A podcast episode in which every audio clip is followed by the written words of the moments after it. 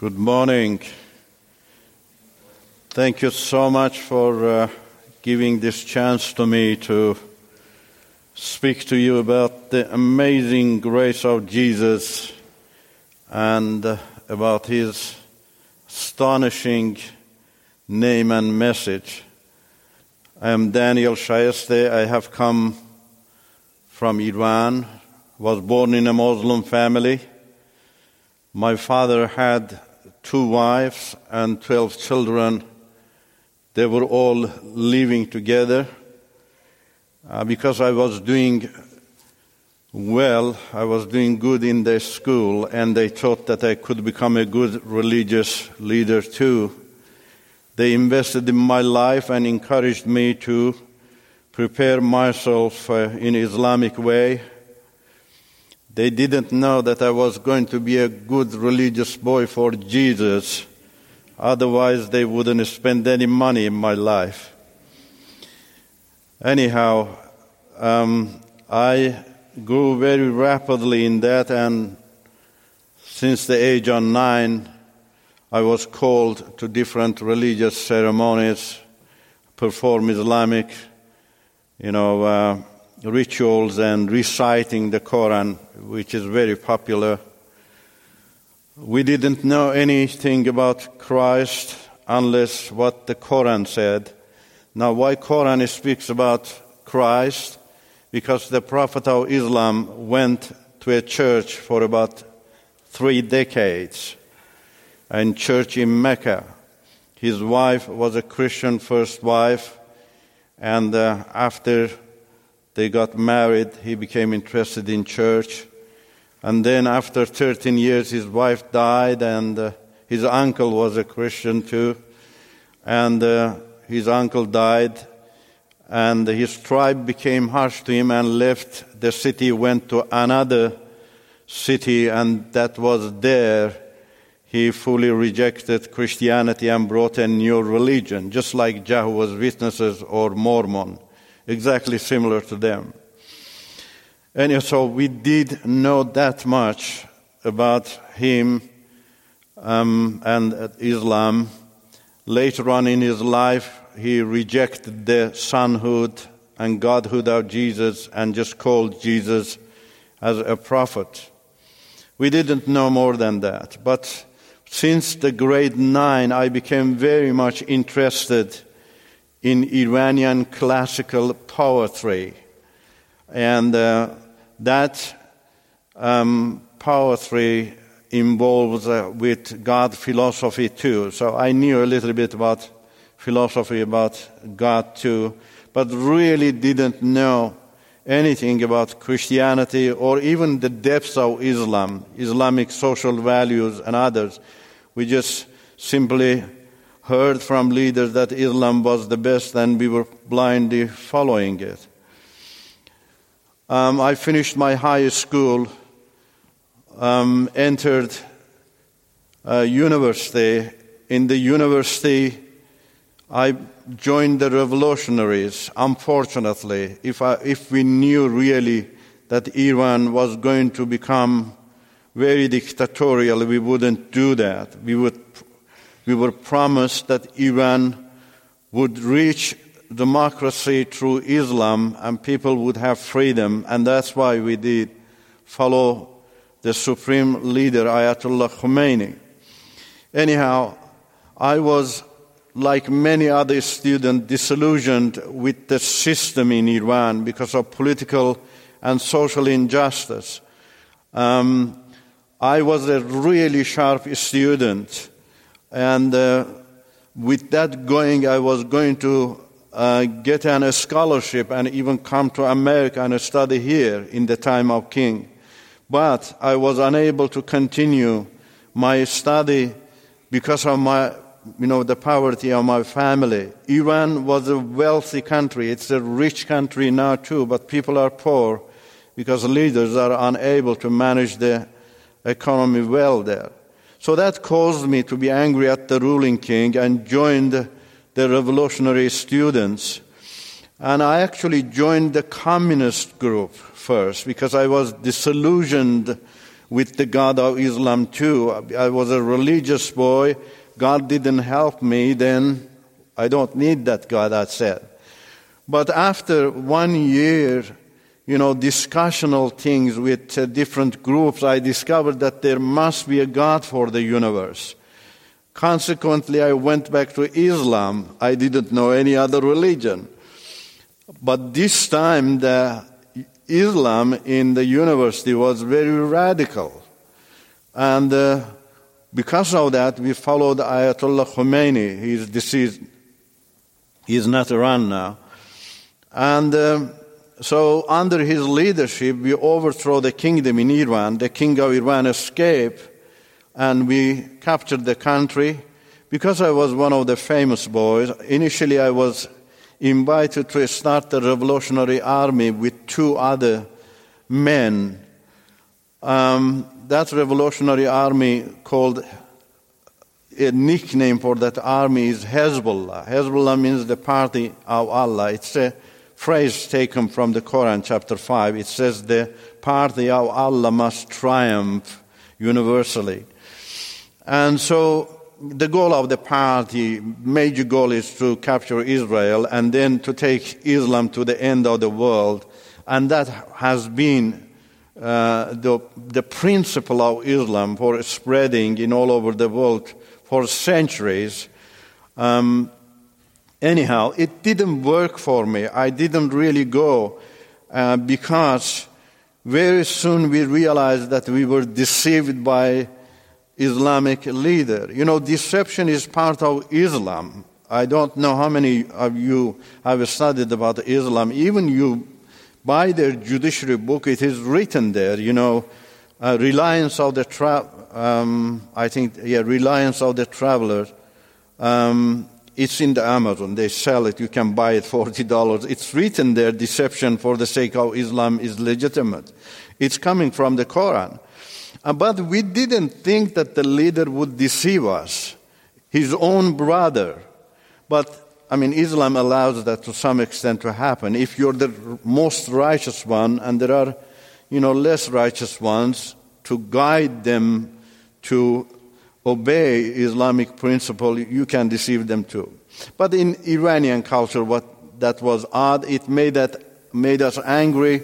We became opposition to him, and he became really a dictator. He passed a resolution in the parliament to, uh, you know, have absolute authority, created chaos inside the country. So we very soon really separated ourselves from him. In the name of Islam, we wanted to establish democracy inside the country and rule. Actually, we won the government. One of my colleagues became the president of the country with 88% of people's vote. And Ayatollah lost with 2% in less than a year. And that angered him since he was the chief commander of the army, that Islamic law, the most righteous one is the chief ruler. So he had the um, revolutionary army in his hand. He became angry at the independent group. We were the independent. And wanted to kill the president, president escaped from the country. The president of the country escaped from the country. And um, they captured the government, killed some, killed, some escaped. I was one of them, caught and put in a small cell. It was a toilet, actually. I was kept in the toilet. I was waiting in death row, and then were taken to another city with five, with four others. We were five all, waiting on death row. Four were killed, and uh, I was, you know, released temporarily because of the help of some uh, of my friend who were in high position. They played some some games, legal games, you know, a lot of games in Islamic countries. But I believe that my Lord really planned that, even though I didn't know Him in that time. And so um, I was able to escape from Iran to Turkey. Um, um, my, my death penalty was pending there. And in Turkey, God revealed himself to me in amazing ways, in many ways. And it just, uh, I, I, was, I was really amazed. The first one was my university study. I entered you know, university in Turkey because Turkish is my mother language. And uh, to do my doctorate, the major of my doctorate was about cultures, religions, and philosophies. It's amazing that I was a Muslim. I started this study, but I am using now in all over the world for the glory of Jesus. You see his planning? I was really amazed there because I was taught for 32 years that Islam was the perfect and last religion in the world. No other religion is perfect. That's why Islam must triumph and uh, erase all other religions in the world. And Christianity, if you're a committed Muslim, you're always taught that is the worst of all other religions. And uh, so I was, even though I was disillusioned with Islamic political philosophy, but I was still thinking, because of brainwashing, that I would find the wonderful things about Islam. But to this, my you know, disappointment, I found that Islam was the least of all other religion concerning social and political, you know, uh, philosophy, ethical things. And uh, I found Christianity the toughest one in every way amazing. It was amazing to me, honestly. I, I never expected that. And so that changed my worldview toward Christianity and disappointed me a lot about Islam. But of course, it didn't make me a follower of Jesus Christ because it was just about political and social philosophy. I didn't know about the spirituality of Christianity. God, with His sovereign power, later led me a church for a reason. I really was not interested in, you know, never thinking to go to a church, you know, to hear about Christianity. I needed to find someone. The church people knew him, so I went there. And they helped me to find him in that process, I was going to church just to get news from them because only on Sunday I could go to see them. They were only free on Sunday and they were in the church and there was no any cell phone in that time for me to call them. I didn't have even a phone. So in that time I heard the message of God from them and it was amazing to me beautiful thing I heard. I don't have to talk, time to talk about that really. I have written books, four books, and my testimony also is one of them. And uh, if you're interested, you can contact me or you can go to Amazon and, uh, you know, uh, get them.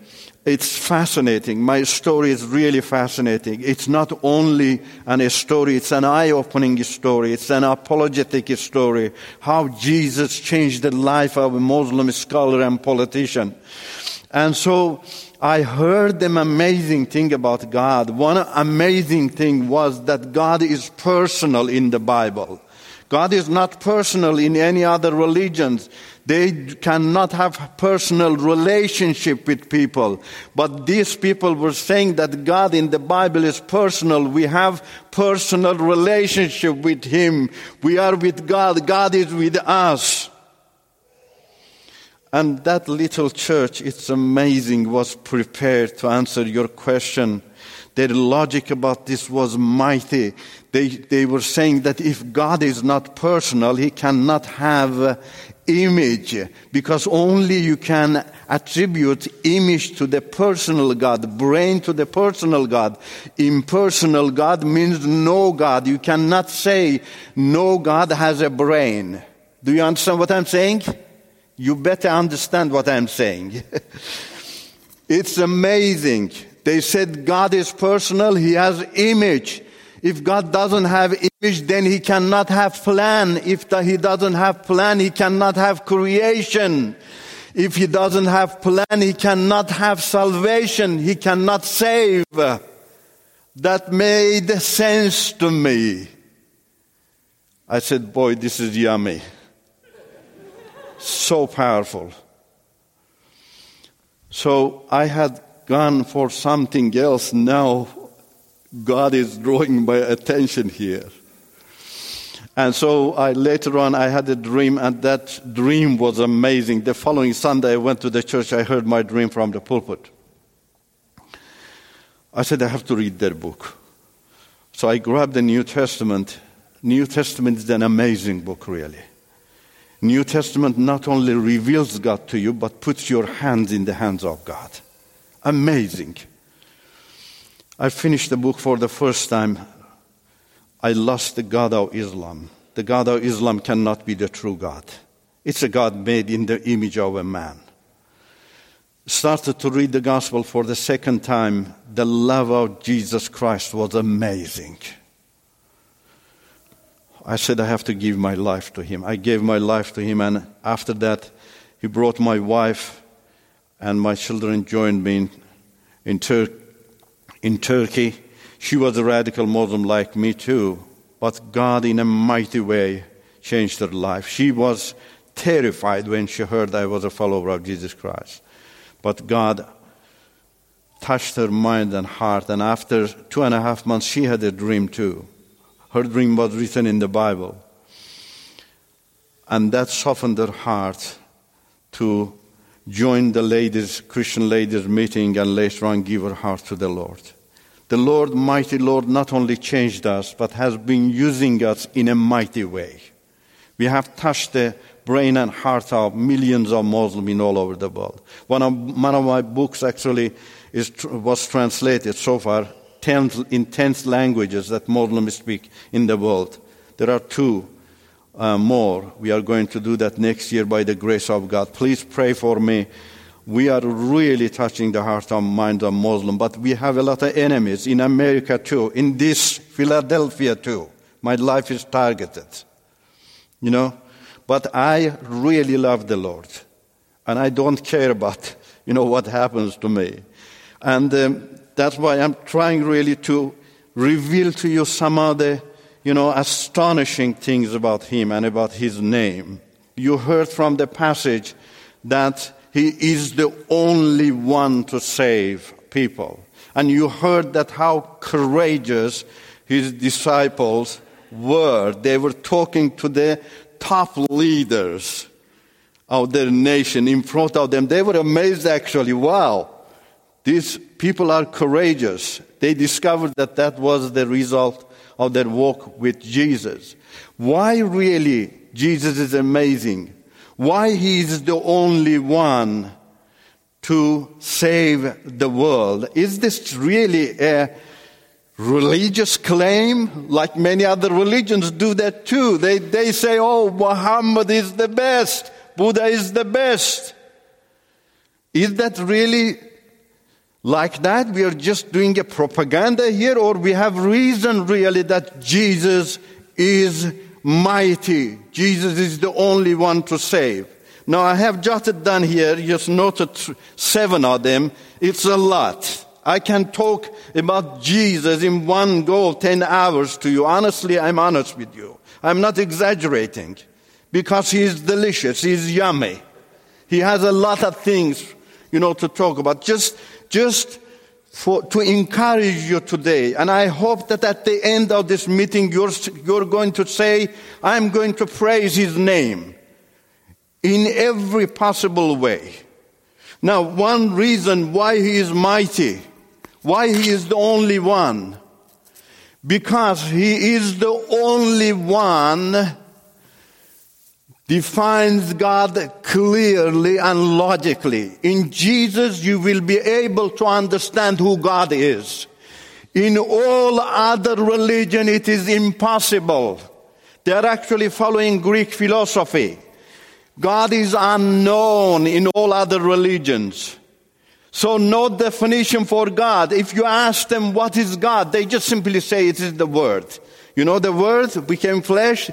That's it's not for them to become flesh. The word is the definition of God in all other religions, philosophy, and Greek philosophy.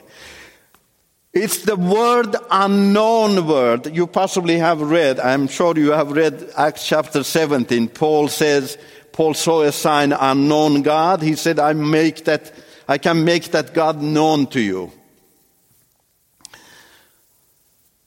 In all other religions, God is not defined. What is God? And philosophers confused. They even do not know. I mean, I don't know how many of you have read philosophies, even New Platonism says we cannot even call God one or two or four if he is unknown. How do we know that? That's a clever thing, actually. So gods are not unknown in all other religions, but in the Bible, God is known. Jesus made that God known.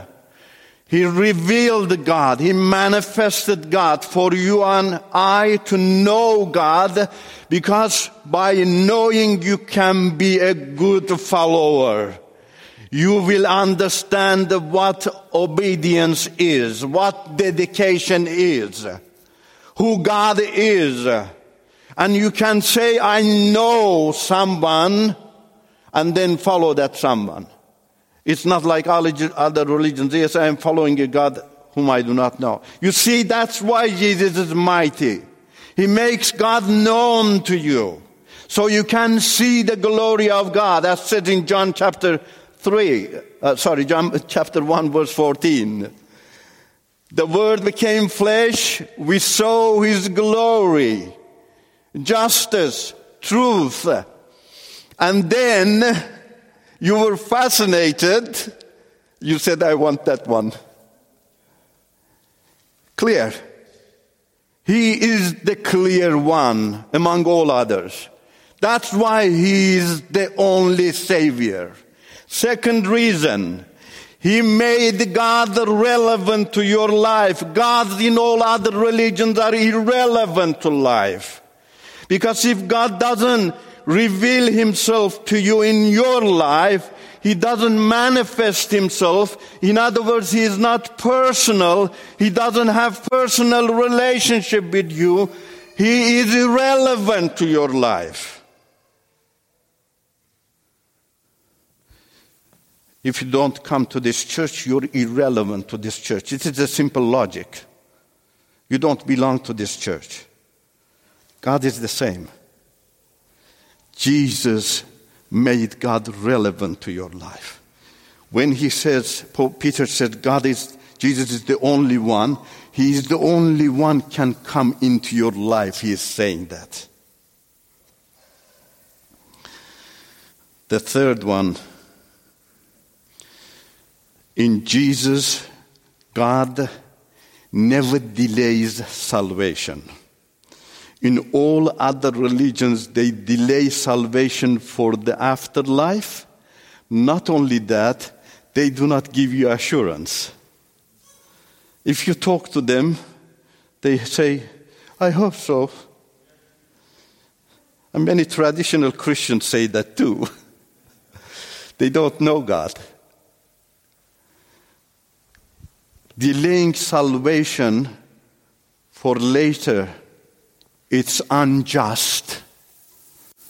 When you're crying to God, come and release me from the injustice of Satan. If he is the source of absolute justice, he cannot delay it for a second. If he delays that for a second, he is not a true God. Because true God hates injustice and wants to destroy justice. True God loves you and immediately rushes you, opens his arm for you and says, come to my arm. God never delays salvation. That's why you're saved now. The fourth reason in God, in Jesus, God is the good role model. None of gods in other religions are good role model. In Islam, Allah is the creator of debauchery, sin, corruption. It has borrowed from paganism. Paganism is the same, you know. New Age. New Age, many people are following New Age in America. They don't know what New Age is. They just think, oh, it's cool. They don't know the doctrine.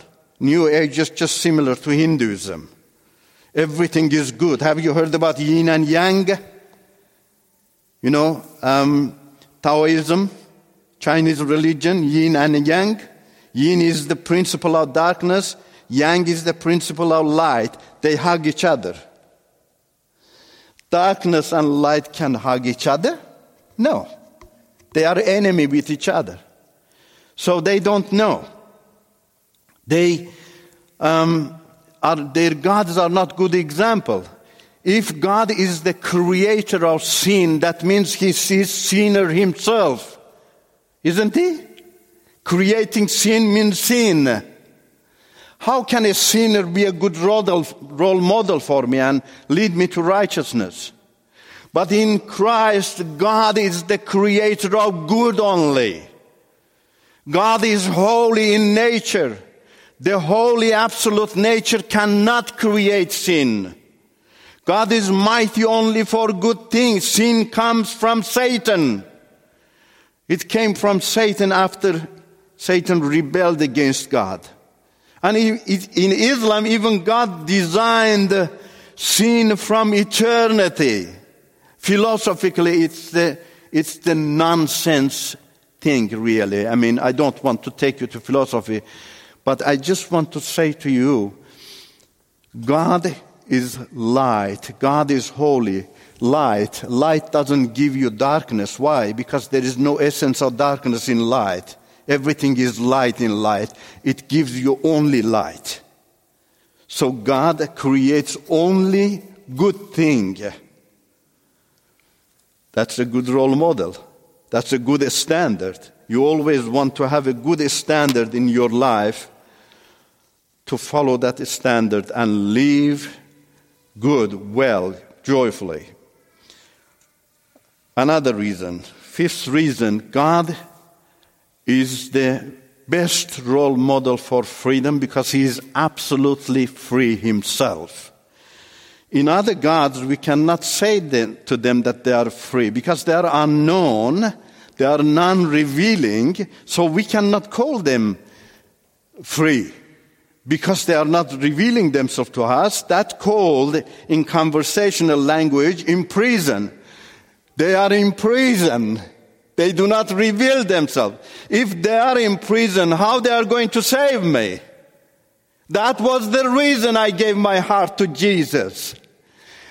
Jesus, in Jesus, God is the Savior, is the, is the source of freedom. And that's why He's the only Savior. The sixth reason in Jesus, the leadership is servanthood. In all other gods, either it's a passive leadership like in New Age and you know uh, Eastern religions, or it is dictatorial like in Islam. Like in, in the Quran, if you question, if you just give a reason to the Prophet of Islam, your fingertips must be chopped. That's Quran, chapter 8, verses 10 to 13. And then your head. No question. You should not ask any question, but in Jesus, not only leader is humble, but leader washes your feet. Why? You see, really, Western countries need to discover this. The Western countries discovered the meaning of the gospel after the Reformation, but unfortunately is disappearing now. It's your responsibility. It's your godly responsibility to find the reason for that. Why leadership is humble. Why it is good. Why it is the only choice, better choice for people. Because in humble leadership you can talk. There is no pressure on you. You're free. You can share your opinions. Opinions cross one another and you can find the best one. And you choose the best one, you become a creative person. That's why the Western countries became creative in everything. America is the number one creative country in the world. Because of this. Not, not because of the genius in the university, because of the leadership model of Jesus Christ. I was a professor. I, saw, I I taught that eight years in the university. The, the world's successful businesses are following the leadership model of Jesus Christ, even though many of them are enemy to Christ. They cannot make any penny without Christ. They are hypocrite people. I was walking in the streets of China. I thought maybe I'm walking in America. They hate free market, but they're following every principle of free market. They are hypocrite people. Socialists are hypocrite people. Muslims are hypocrite. And I'm, I'm glad that many of them are opening their, their eyes now. Many Muslims are discovering that the best leadership model for business is in Christianity. That's why his leadership became the source of our civilization in America. If really you want to keep that values, you need to be bold about him, courageous about him. And the seventh reason, only in Jesus Christ people are created in the image of God. What does that mean? That means equal opportunity. That means all are the same. There is no any difference between black and white, yellow and black. Are all are in the image of God. God loves all of them. There is no any exception for, for, uh, for God. Um, God. God does not discriminate about people. If you read other religions, either like Eastern religions, they just are passive about people, or about Islam, Quran says Muslims are the best. That's not in Christ. All are, are the same in the eyes of God. Now, the disciples, I've, I, was, I became talkative this time.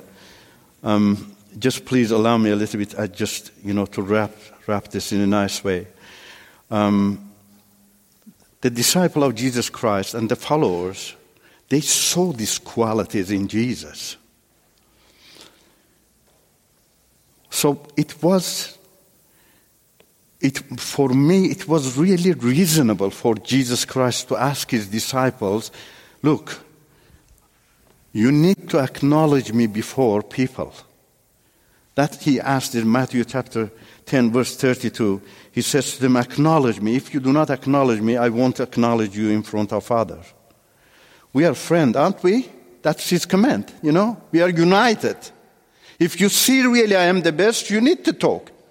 You talk about best. We all do. We, if, if we see a best thing, we do not keep quiet there. So he is being logical, really, um, with them. And we today also, 2000 years after Jesus, we have logic to acknowledge Jesus in front of others. The first logic is because he's divine. We know that. We read the gospel from his miracles, from his words. We see that from his logic. We discover that he is divine, he is the best. We need to speak about him. And also, his values are matchless. I just spoke one about leadership to you. His love is amazing. It's matchless. Some years ago, I was speaking in, uh, I had a tour in Finland.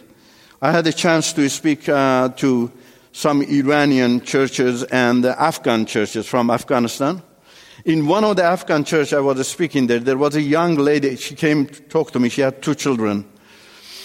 And uh, we talked a little bit, and then she, was, she started to talk about a young Finnish lady.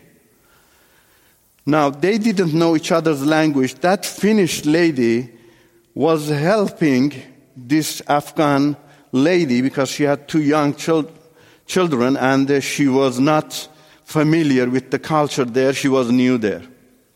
Now, this Afghan lady was talking to me because we can talk, you know, the same language. She told me, I don't know where is this love coming from, and she started to cry. This lady is helping me that it's amazing. She said, I haven't seen an inch of her love from my God from my prophet, from my mom, dad, brothers, and family. I haven't seen that.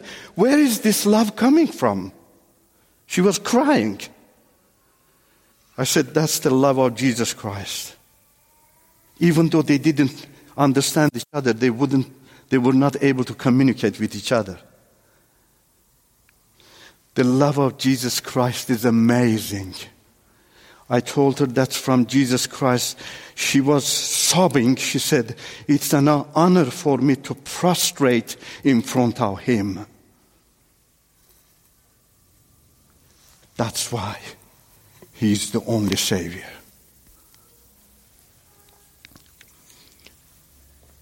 Another reason is our own identity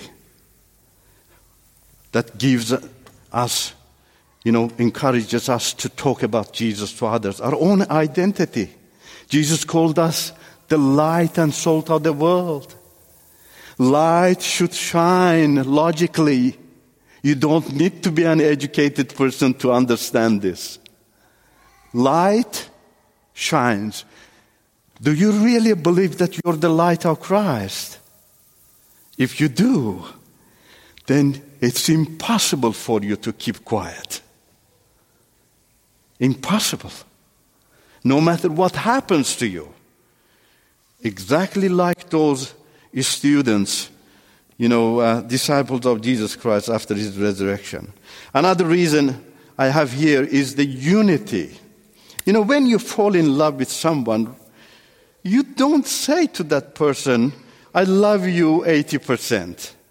You don't say that. You don't say to your children, to your grandchildren, your spouse, you don't say even, honey, I love you 99.99%. You don't say that you know that that 1% left that is ugly.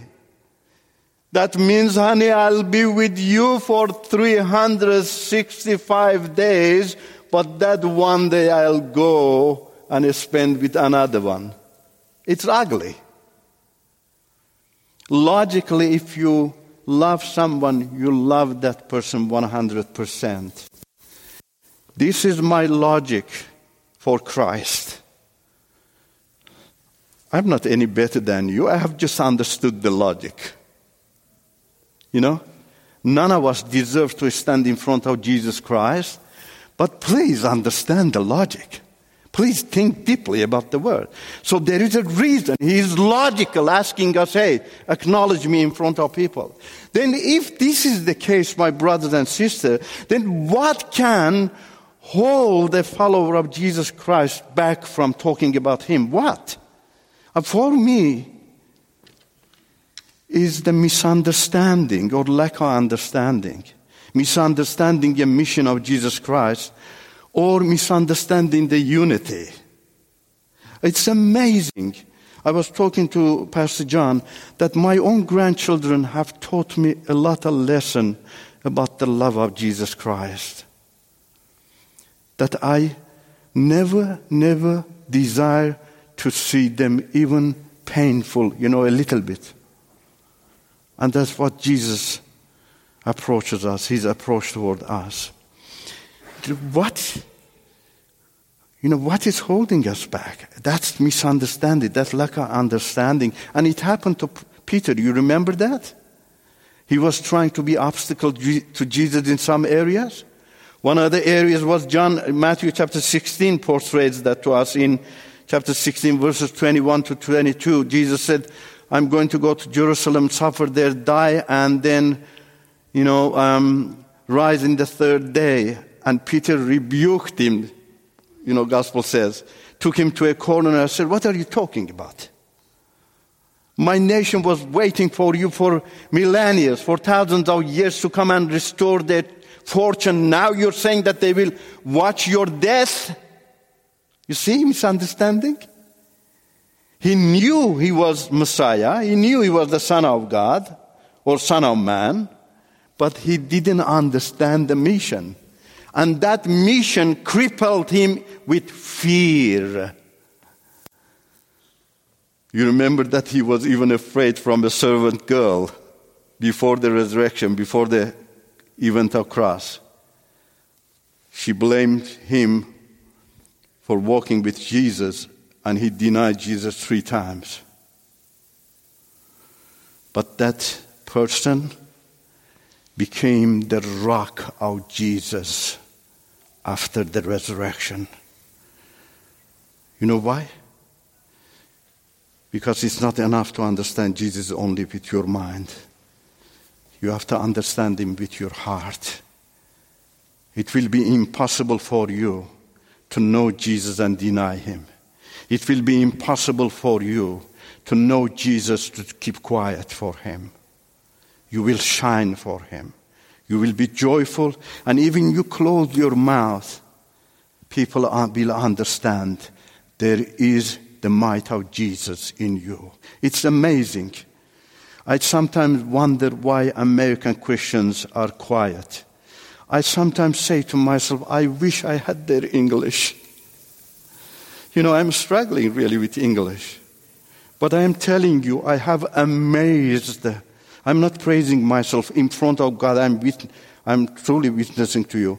I'm not praising myself. I'm praising Him trying to.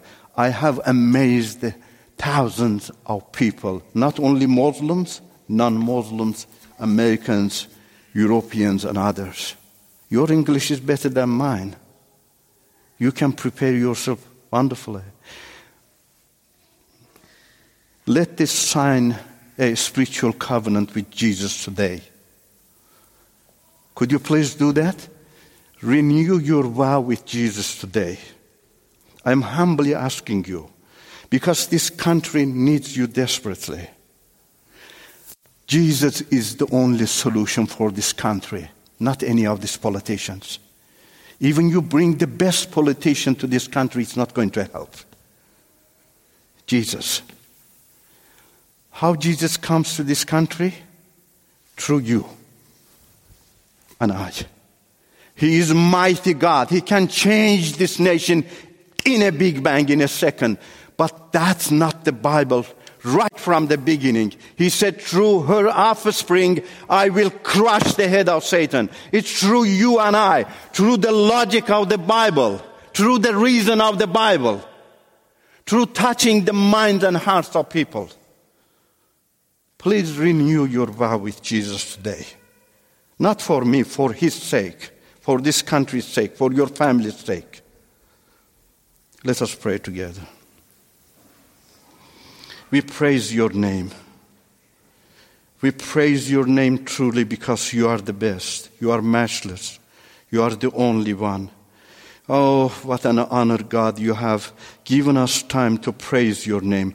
Almighty God, I, I lift up to your throne my brothers and sisters here in this church, glorious God.